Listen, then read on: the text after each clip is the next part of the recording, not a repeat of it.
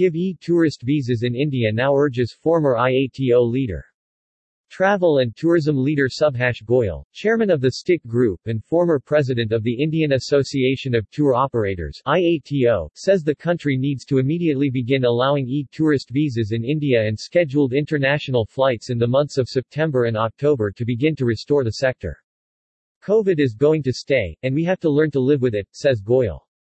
The majority of India's tourists come between October and March, therefore, this upcoming season is vitally important. Thousands of travel agents and tour operators have already gone bankrupt. The only hope for survival is starting of e-tourist visas and scheduled international flights. Goyal went on to say, "We have to fulfill our Prime Minister's dream of making India a five trillion dollar economy. Tourism is the only industry which is labor-intensive and has a multiplier effect on the economy. Therefore, we need to act now before it is too late." The tourist season for India is from October to March, and we need not to lose this opportunity in the year twenty twenty-one, since year twenty twenty was a total washout. In twenty nineteen, India earned two rupees ten thousand nine hundred eighty-one crores foreign exchange from the period January to December, or three point one billion United States dollars in the month of December twenty nineteen, source M O.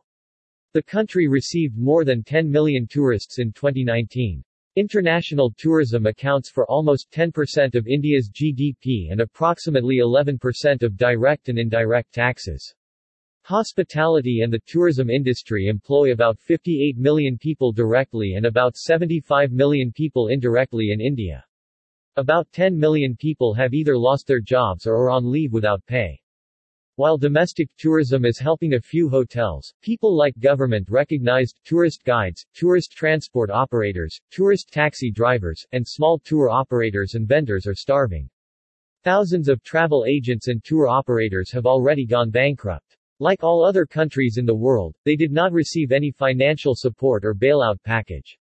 The only hope for survival is starting of e-tourist visas and scheduled international flights. There are over three hundred fifty million vaccinated people, and they should be allowed to travel internationally. The whole world is opening up for people who have received both the vaccination or have tested negative.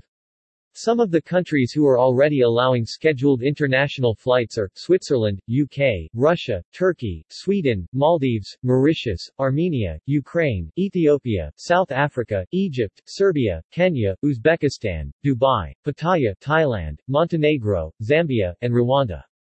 COVID is going to stay, and we have to learn to live with it. Just like Africa allows people with yellow fever vaccine to travel, similarly, we should allow fully vaccinated international tourists to travel to India and Indians to travel abroad to the countries which are open to Indians via scheduled flights. The sooner we do this, the sooner it will help our economy revive.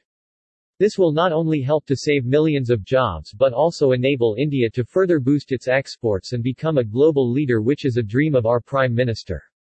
Hash rebuilding travel.